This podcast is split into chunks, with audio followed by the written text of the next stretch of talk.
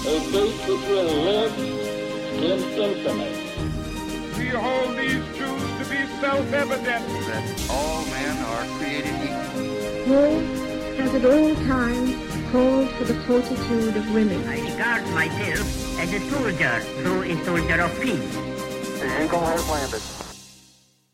Welcome to the Today in History podcast, where you learn about an event that occurred today, October 2nd, from history. Today's episode is titled Gatorade Invented at University of Florida. On October 2, 1965, a team of scientists invent Gatorade, a sports drink to quench thirst, in a University of Florida lab. The name Gatorade is derived from the nickname of the university's sports teams. Eventually, the drink becomes a phenomenon and makes its inventors wealthy. Early in the summer of 1965, University of Florida assistant football coach Dwayne Douglas met a group of scientists on campus to determine why many of Florida's players were so negatively affected by heat. To replace bodily fluids lost during physical exertion, Dr. James Robert Cade and his team of researchers, Drs. H. James Free, Dana Shires and Alex de Quesada, created the now ubiquitous sports drink. They developed a drink that contained salts and sugars that could be absorbed more quickly, according to a University of Florida history of medicine, and the basis for Gatorade was formed.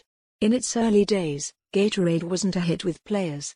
The drink reportedly tasted so awful that some athletes vomited after consuming it. By 2015, however, royalties for the group that invented Gatorade, as well as some of their family members and friends, had eclipsed $1 billion. I think we'd all be living well without it, Free told ESPN in 2015. But it has enabled us to do things like establish a family foundation and a family office. It also has its challenges in that we cannot let what we have spoil us. Today's historic event is provided by History.com. You can find a link to the article in the show notes. Help support the podcast by rating us on your favorite podcatcher, or support it on Patreon by visiting patreon.com slash autopod. Thanks, and tune in tomorrow for an all-new episode of Today in History.